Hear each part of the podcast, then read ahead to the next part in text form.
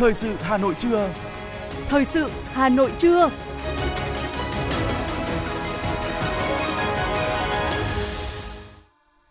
Võ Nam và Thu Minh xin được đồng hành cùng quý vị thính giả trong 30 phút của chương trình thời sự trưa nay, thứ hai ngày 16 tháng 1 năm 2023. Những nội dung chính sẽ được đề cập đến trong chương trình.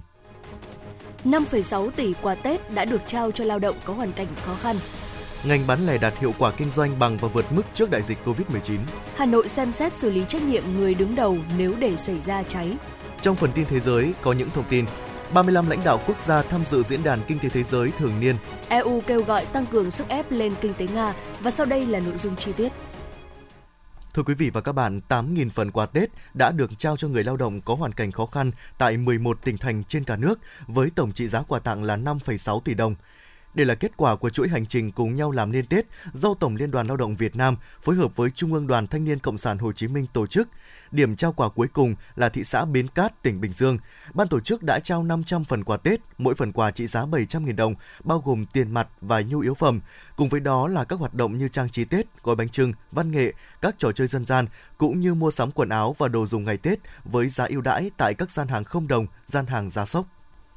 Cục Hàng không Việt Nam vừa có công điện về tăng cường đảm bảo trật tự an toàn giao thông hàng không dịp Tết Nguyên đán Quý Mão. Trong đó, các hãng hàng không bố trí bổ sung thêm nhân lực, trang thiết bị để thực hiện nhanh công tác soi chiếu trả hành lý cho hành khách, không để xảy ra tình trạng ùn tắc, tăng cường lực lượng kiểm tra, giám sát hoạt động của các hãng taxi, xe công nghệ, tránh tình trạng treo kéo khách, về các trường hợp nhân viên của hãng có hiện tượng trèo kéo khách, ép giá khách, cần có hình thức xử lý nghiêm. Đồng thời, Cục cũng yêu cầu hãng hàng không xây dựng kế hoạch giảm thiểu tình trạng chậm hủy chuyến bay, không để người dân về quê ăn Tết chậm do thiếu phương tiện. Đối với các hãng hàng không Việt Nam, Cục Hàng không Việt Nam yêu cầu xây dựng kế hoạch tăng chuyến, đặc biệt trong giai đoạn cao điểm và bố trí các chuyến bay khai thác buổi đêm đáp ứng nhu cầu đi lại của nhân dân trên cơ sở phù hợp với hạ tầng hàng không và công tác bảo đảm an ninh an toàn. Để hỗ trợ cho gia đình các em nhỏ những món quà thiết yếu dịp Tết, Bệnh viện Nhi Trung ương đã tổ chức chương trình Xuân yêu thương với phiên chợ Tết không đồng. Phiên chợ Tết được tổ chức ngay tại bệnh viện dành cho gia đình các bệnh nhi với 30 gian hàng bày bán nhiều sản phẩm như bánh kẹo, đồ chơi, thực phẩm và nhiều không gian vui chơi cho các bé. Tất cả đều có giá không đồng các bệnh nhi nội trú sẽ được phát một tấm phiếu. Với tấm phiếu này, các bệnh nhi có thể tự do lựa chọn các phần quà, không kịp sắm cho con tấm áo mới hay là mua cho con món đồ chơi, được nhận những phần quà từ phiên chợ Tết không đồng, gia đình các bệnh nhi đều rất háo hức. Mỗi năm, Bệnh viện Nhi Trung ương điều trị cho trên 1 triệu trẻ em và trên 100.000 lượt bệnh nhi điều trị nội trú. Dịp Tết dự kiến sẽ có gần 1.500 trẻ ở lại bệnh viện điều trị. Tất cả các bé sẽ được tạo mọi điều kiện để chăm sóc sức khỏe. Khác với năm ngoái khi mà vào dịp Tết, nguồn máu để phục vụ cho nhu cầu điều trị đã xảy ra tình trạng khan hiếm do những ảnh hưởng của dịch bệnh COVID-19. Năm nay, nhờ tình hình dịch bệnh đã từng bước được khống chế, giúp nguồn máu phục vụ người bệnh ngày càng hồi phục. Đặc biệt trong những ngày cận Tết này, nhiều người đã chọn việc đi hiến máu như một việc làm tốt, một món quà ý nghĩa trong dịp năm cũ qua đi, năm mới đang đến gần. Và với sự tham gia hiến máu đông đảo, đến thời điểm này, Viện Huyết học Truyền máu Trung ương đã tiếp nhận đủ lượng máu sẵn sàng cung cấp cho gần 200 bệnh viện tại 26 tỉnh thành phố khu vực phía Bắc trong dịp Tết và sau Tết. Để đảm bảo sẵn sàng ứng phó với mọi tình huống, viện đã lên kế hoạch dự trữ nhiều hơn số lượng dự trù mà các bệnh viện đã yêu cầu, đặc biệt là phương án cung ứng các chế phẩm máu có hạn sử dụng ngắn ngày. Cùng với đó, đội trực nóng của các bạn tình nguyện viên luôn sẵn sàng hiến máu kể cả trong những ngày Tết. Nguồn máu phục vụ cho cấp cứu điều trị có được sự ổn định kể cả trong dịp Tết nhờ tinh thần hiến máu tình nguyện đang ngày càng lan tỏa sâu rộng, ý nghĩa hơn khi tham gia hiến máu những ngày này như một món quà năm mới đến những người bệnh vì mỗi giọt máu cho đi là một cuộc đời ở lại và Tết là để sẻ chia. Đã uống rượu bia thì không lái xe, thông điệp quan trọng này đã được tuyên truyền nhiều năm qua. Cùng với đó, chế tài xử phạt cũng đã tăng lên tới mức 40 triệu đồng, tước bằng lái xe 2 năm. Song thực tế, tình trạng lái xe vi phạm nồng độ cồn vẫn gia tăng mỗi dịp cuối năm. Pháp luật đã quy định tuyệt đối không được có nồng độ cồn trong máu khi lái xe, mức phạt đến vài chục triệu đồng, đồng thời tước giấy phép lái xe, giữ phương tiện, phạt tù nếu gây ra hậu quả nghiêm trọng – có thể nói quy định đã rất nghiêm khắc, nhưng người điều khiển phương tiện tham gia giao thông sau khi sử dụng rượu bia vẫn chưa chấp hành nghiêm, thậm chí phớt lờ những lời cảnh báo hoặc sẵn sàng chống đối lại lực lượng chức năng khi bị xử lý vi phạm. Từ nay cho đến kỳ nghỉ Tết Nguyên đán, lực lượng cảnh sát giao thông toàn quốc sẽ triển khai kế hoạch tăng cường tuần tra khép kín địa bàn, lập thêm các chốt kiểm tra nồng độ cồn tại các điểm, trong đó thường xuyên thay đổi vị trí kiểm tra và triển khai các đội kiểm tra nồng độ cồn lưu động trên đường. Thưa quý vị và các bạn, trong những ngày đầu năm 2023, việc đẩy mạnh quảng bá sản phẩm đặc trưng, đồng thời nghiên cứu mở rộng các sản phẩm du lịch mới là những chiến lược được ngành du lịch Hà Nội đẩy mạnh triển khai. Thời điểm này, các doanh nghiệp và điểm du lịch Hà Nội đang tích cực nâng cấp chất lượng dịch vụ xây dựng tour tuyến mới để hấp dẫn du khách.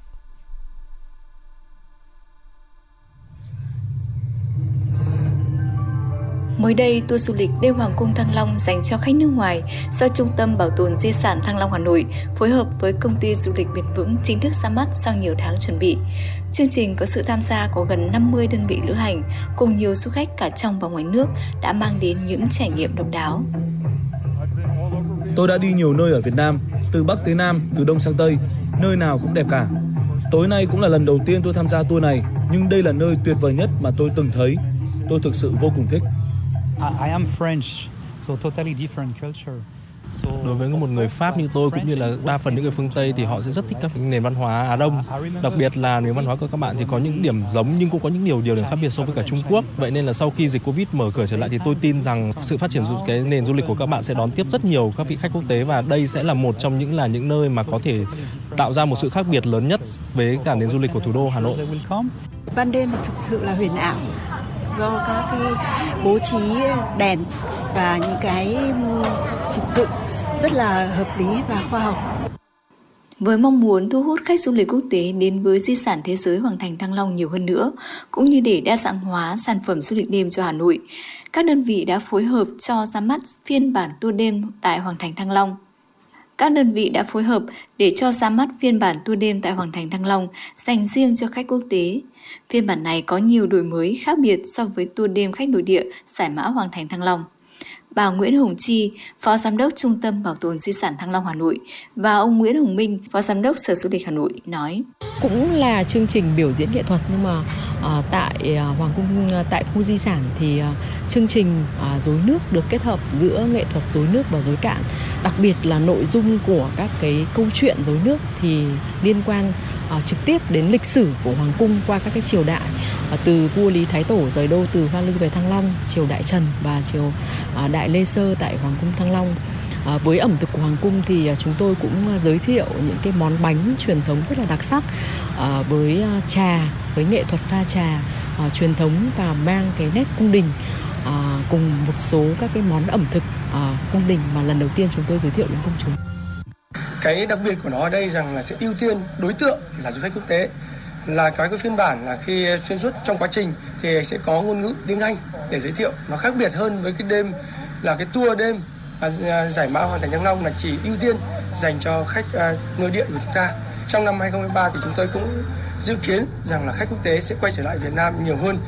Ngoài việc khôi phục tour du lịch đêm gắn với lịch sử, thì việc làm mới những tour du lịch vốn đã thân quen là cách để ngành du lịch thủ đô níu chân du khách. Có thể kể đến như làng nghề sinh vật cảnh xã Hồng Vân, huyện Thường Tín đã chuẩn bị nhiều mô hình hợp tác xã hoa tươi, giới thiệu sản phẩm ô cốp. Du khách tới đây có cơ hội tham quan mô hình trồng trọt, thu hái nông sản, khu sản xuất chế biến, đóng gói các loại trà thảo dược. Trong kỳ nghỉ Tết Nguyên đán Quý Mão, du khách cũng có thể lựa chọn tour 2 ngày một đêm tham quan làng văn hóa du lịch các dân tộc Việt Nam, làng cổ Đường Lâm thị xã Sơn Tây, vườn quốc gia Ba Vì, chùa Hương huyện Mỹ Đức. Với các gia đình có nhu cầu trải nghiệm các hoạt động ngoài trời, có thể lựa chọn tham quan trải nghiệm làm gốm tại Bát Tràng, xem biểu diễn cá heo trong khu vui chơi Tuần Châu. Với những người thích các hoạt động thể thao ngoài trời, có thể sử dụng hình thức cắm trại, trekking tại núi Hàm Lợn, huyện Sóc Sơn, leo núi tại vườn quốc gia Ba Vì, núi Tràm. Ông Trần Trung Hiếu, Phó Giám đốc Sở Du lịch Hà Nội cho biết. À, thành phố Hà Nội sẽ tập trung nhiều các cái hoạt động sự kiện Ờ, trong cái dịp lễ Tết ờ, sắp tới. Và các cái hoạt động ờ, này đổi mới về hình thức và quy mô lớn đồng thời là cái cái phạm vi thì cũng ờ, được ờ, mở rộng. Không chỉ ở trong nội thành mà cả các cái khu vực ngoại thành. Ngoài ra một số các cái sản phẩm mới sẽ được ra mắt trong cái dịp đầu năm ờ, 2023 một số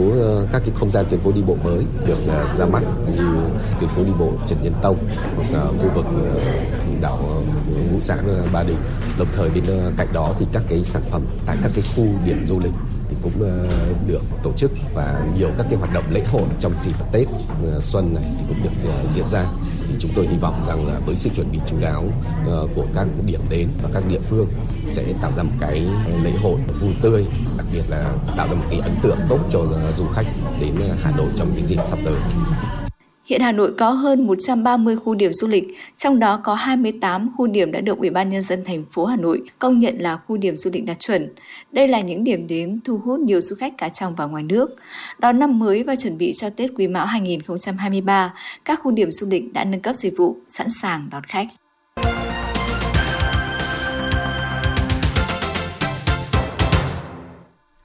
Chương trình thời sự sẽ được tiếp tục với một số thông tin kinh tế. Thưa quý vị, theo kết quả khảo sát các doanh nghiệp ngành bán lẻ do công ty cổ phần báo cáo đánh giá Việt Nam Vietnam Report vừa thực hiện mới đây cho thấy, tính đến thời điểm này, cả nước hiện có trên 53,8% số doanh nghiệp bán lẻ báo cáo đạt hiệu quả kinh doanh bằng và vượt mức trước đại dịch. Tăng trưởng của ngành bán lẻ đã đóng góp rất lớn vào sự phục hồi chung của nền kinh tế, bất chấp tình hình thế giới đang có nhiều bất ổn. Đặc biệt, trong cuộc đua phục hồi sau đại dịch COVID-19, thị trường bán lẻ Việt Nam đã chứng kiến sự tăng tốc của nhiều doanh nghiệp trong việc ứng dụng số hóa vào quản trị, vận hành, logistics lẫn phân phối. Cũng trong một báo cáo mới đây của Bộ Công Thương, Thứ trưởng Đỗ Thắng Hải ghi nhận, ngành bán lẻ Việt Nam hiện có quy mô thị trường 142 tỷ đô la Mỹ và dự báo tăng lên 350 tỷ đô la Mỹ vào năm 2025, đóng góp 59% tổng ngân sách quốc nội. Hết năm 2022, hoạt động thương mại trong nước đã bắt đầu được phục hồi tích cực. Các chương trình kích cầu tiêu dùng hay tháng khuyến mại cũng đang được tổ chức đồng loạt ở các địa phương trên cả nước, giúp thúc đẩy nhu cầu tiêu dùng và mua sắm gia tăng.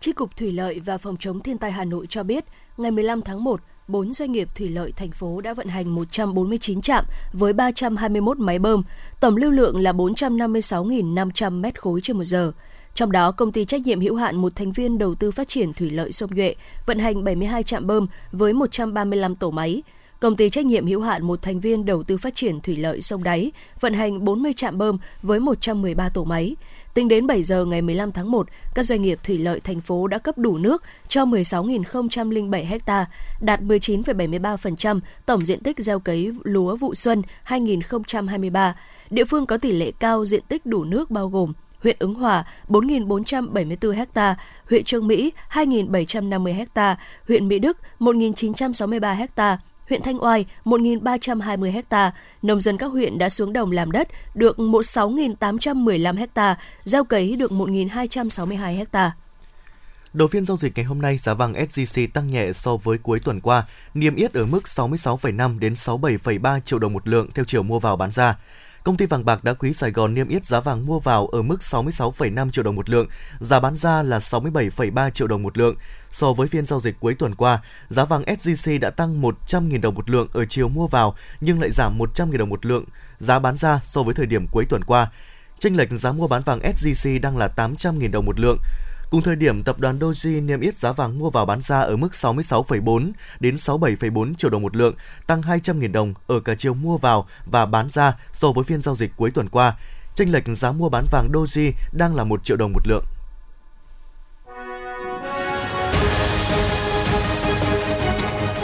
Thời sự Hà Nội, nhanh, chính xác, tương tác cao. Thời sự Hà Nội, nhanh, chính xác, tương tác cao.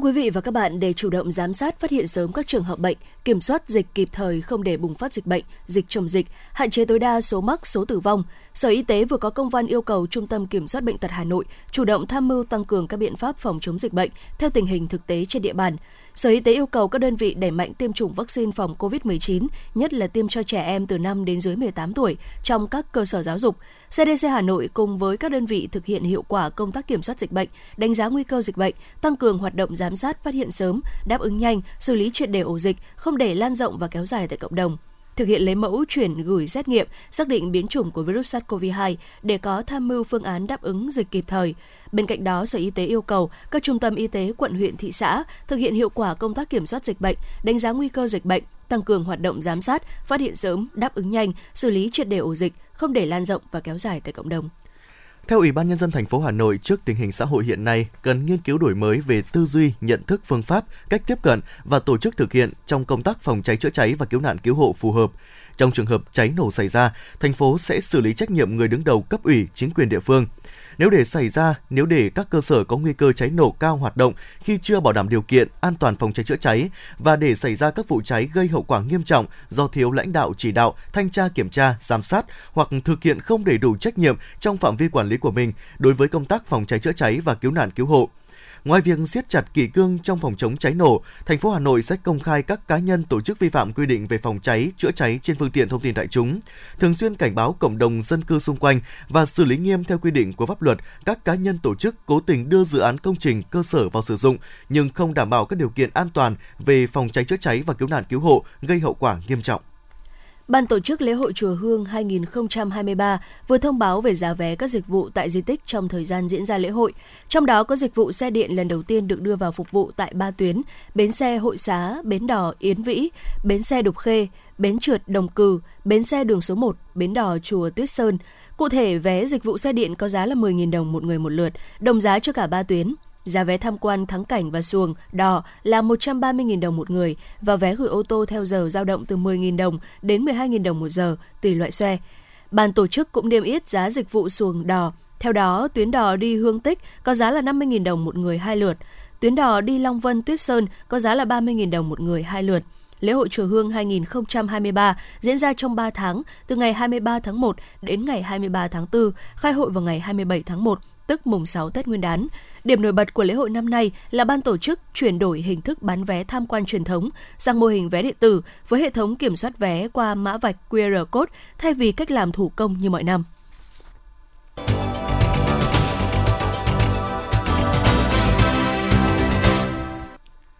Thưa quý vị và các bạn, gắn bó nhiệt huyết với công tác hội cùng nhiều mô hình hoạt động hiệu quả đã góp phần thu hút tập hợp hội viên phụ nữ tham gia phong trào và đồng hành cùng chị em phụ nữ có hoàn cảnh khó khăn xóa đói giảm nghèo, xây dựng trật tự đô thị văn minh.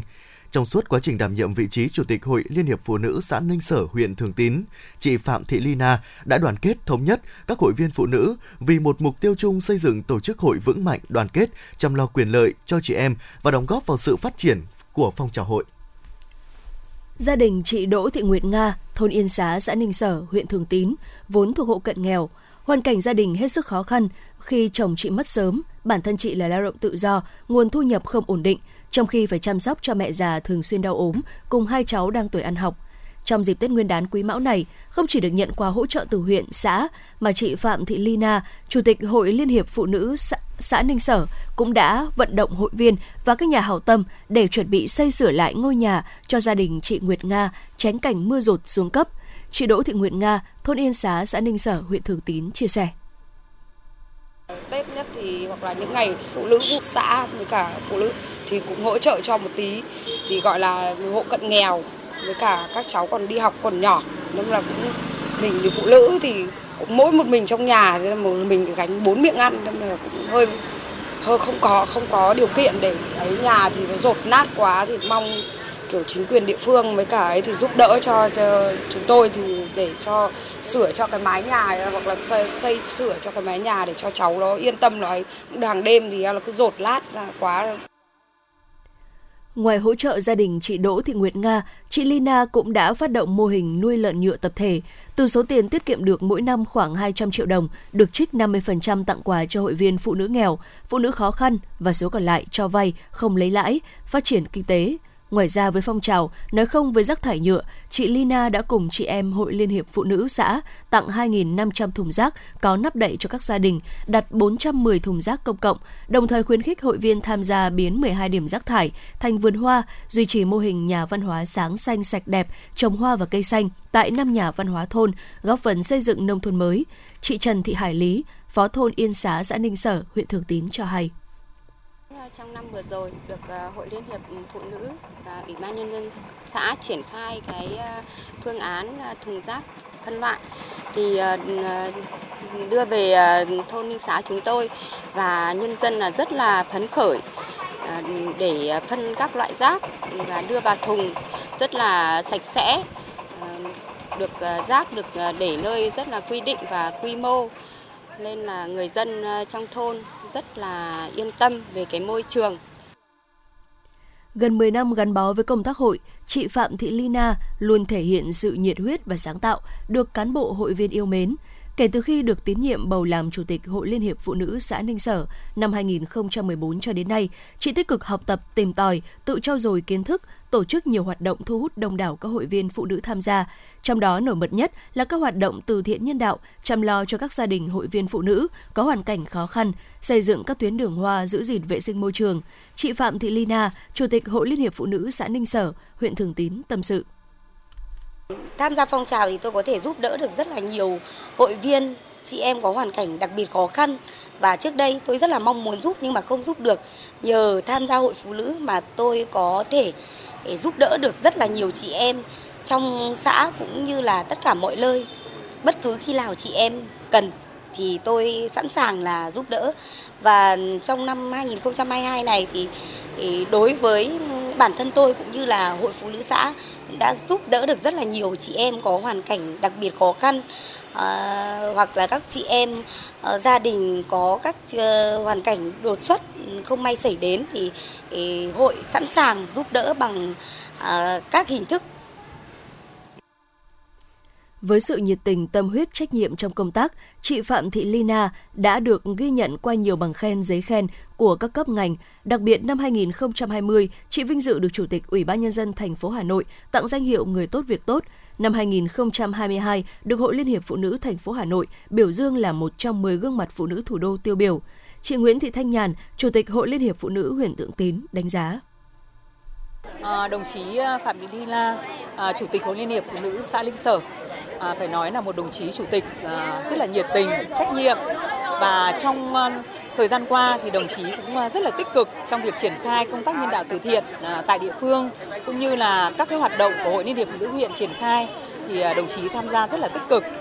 À, đồng chí cũng đã tổ tổ chức gói bánh trưng rồi cũng à, có các cái phần quà tặng cho hội viên của mình à, nhân dịp Xuân Quý Mão. Thì, à, đối với à, các đồng chí chủ tịch hội thì à, đồng chí Phạm Thị Nina là một đồng chí à, tôi nhận thấy là một đồng chí rất là tích cực và phải nói là có một tinh thần à, nhân ái rất là cao so với các đồng chí chủ tịch trên địa bàn của huyện. Với chị Lina, niềm vui và phần thưởng lớn nhất chính là sự đoàn kết, tình cảm quý mến, kính trọng của hội viên phụ nữ địa phương. Đây cũng là động lực để giúp chị luôn hoàn thành xuất sắc nhiệm vụ của một cán bộ hội gương mẫu tận tụy.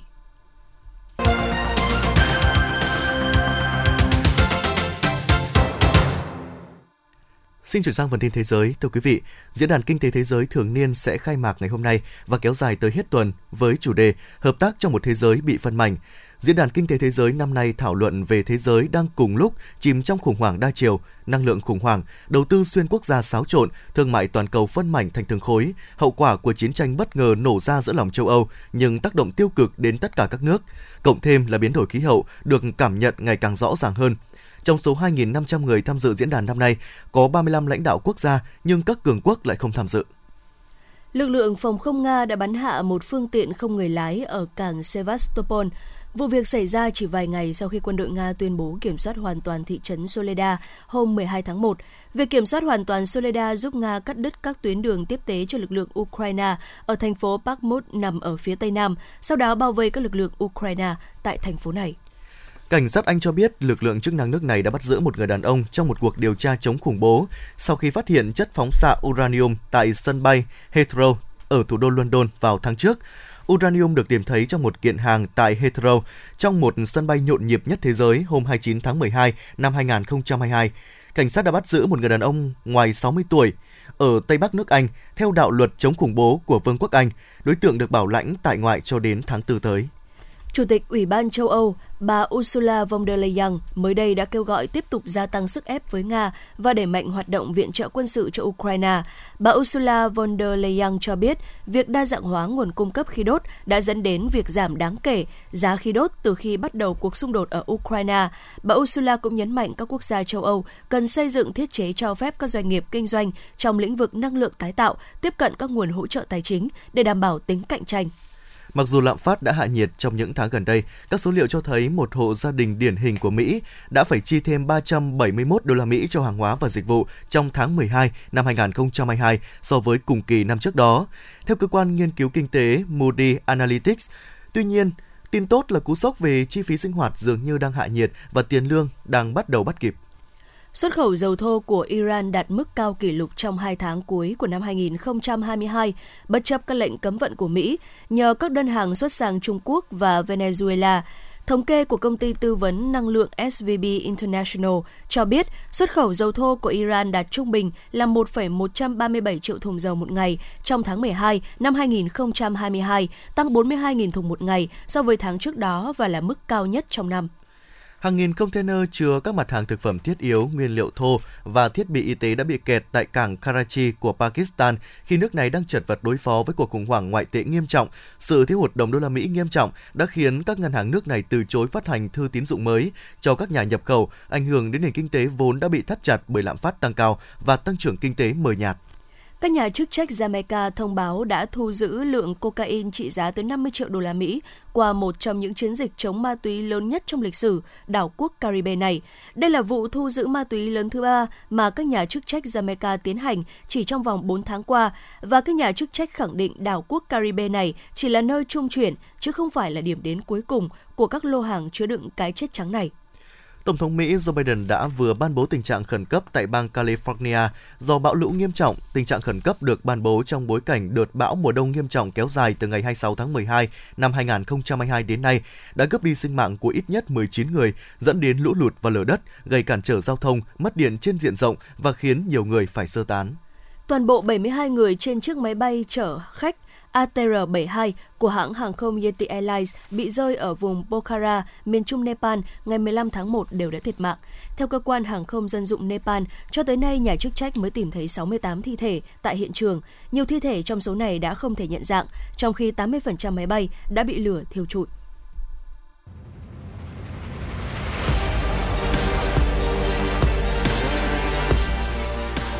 Bản tin thể thao Bản tin thể thao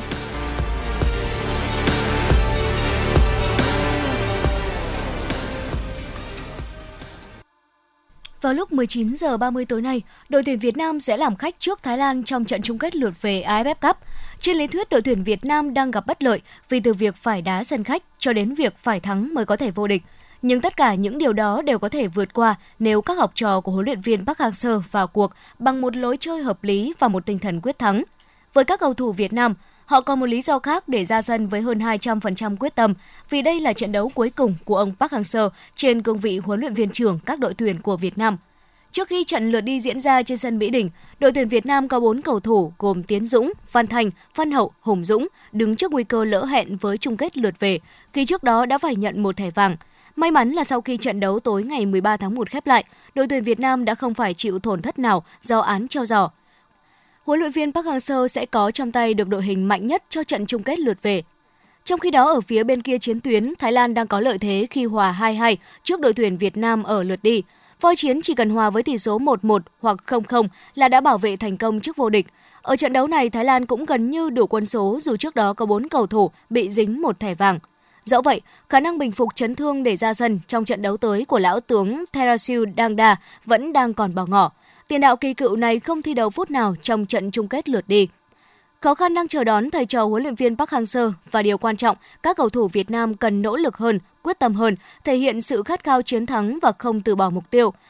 Hy vọng các chiến binh áo vàng sẽ mang chiến thắng về tặng cổ động viên nhà, đồng thời có màn chia tay ngọt ngào với huấn luyện viên người Hàn Quốc Park Hang-seo. Vòng 20 ngoại hạng Anh, Tottenham tiếp đón Arsenal trên sân nhà trong trận Derby London. Mặc dù phải đi đấu trên sân cách, thế nhưng các cầu thủ Arsenal mới là những người nhập cuộc tốt hơn và có được nhiều cơ hội nguy hiểm lên khung thành của Tottenham. Một trong số đó đã được chuyển hóa thành bàn thắng sau sai lầm của thủ thành Hugo Lloris bên phía câu lạc bộ Tottenham khi anh lóng ngóng để bóng bay vào lưới sau pha căng ngang không mấy nguy hiểm của Saka ở phút thứ 16. Tottenham như chết lặng sau bàn thua, họ tấn công không được mà thủ cũng không xong. Hàng tiền vệ của câu lạc bộ này hoàn toàn lép vế trước Arsenal, thế nên các cơ hội dành cho đội khách cứ thế xuất hiện. Đến phút 32, cách biệt được nhân đôi với cú sút xa cực kỳ đẹp mắt của Martin Odegaard. Đây cũng là bàn thắng cuối cùng của trận đấu. Trung cuộc, Arsenal có chiến thắng trước Tottenham với tỷ số 2-0 để xây chắc ngôi đầu bảng xếp hạng với khoảng cách 8 điểm so với đội nhì bảng Man City. Bước vào trận chung kết siêu cốc Tây Ban Nha, Real Madrid tự tin hướng đến chiến thắng giống như điều mà họ đã làm trước Barcelona hồi đầu mùa giải. Tuy nhiên, mọi chuyện đã diễn ra hoàn toàn khác. Barcelona thi đấu tốt hơn và tạo ra nhiều pha bóng nguy hiểm hơn trước khung thành của Real Madrid. Phút thứ 33, Lewandowski tạo điều kiện để Gavi tung ra cú dứt điểm chéo góc đánh bại thủ thành Thibaut Courtois, mở tỷ số trận đấu. Đến phút thứ 45, Gavi đáp lễ với đường căng ngang thuận lợi cho Lewandowski, băng lên dứt điểm gọn gàng nâng tỷ số lên 2-0. Sang hiệp 2, Barcelona tiếp tục là những người thi đấu tốt hơn và việc họ có bàn thắng thứ ba do công của Pedri ở phút thứ 69 là điều không có bất ngờ. Bị dẫn trước 3 bàn, Real Madrid mới vùng lên để tạo ra áp lực. Tuy nhiên, những gì mà đội bóng Hoàng gia làm được chỉ là bàn thắng danh dự của Karim Benzema ở phút thứ 90 cộng 3 Thắng chung cuộc 3-1 trước kình địch, Barcelona có được danh hiệu siêu cúp Tây Ban Nha đầu tiên kể từ năm 2018. Đây cũng là chiếc cúp đầu tiên trong sự nghiệp huấn luyện viên của Xavi với Barca. Dự báo thời tiết khu vực Hà Nội chiều và tối ngày 16 tháng 1 năm 2023, trung tâm thành phố Hà Nội không mưa, nhiệt độ từ 13 đến 16 độ. Quý vị và các bạn vừa nghe chương trình thời sự của Đài Phát thanh Truyền hình Hà Nội, chỉ đạo nội dung Nguyễn Kim Khiêm, chỉ đạo sản xuất Nguyễn Tiến Dũng, tổ chức sản xuất Xuân Luyến, đạo diễn Kim Oanh, phát thanh viên Võ Nam Thu Minh cùng kỹ thuật viên Kim Thoa phối hợp thực hiện. Xin chào và hẹn gặp lại.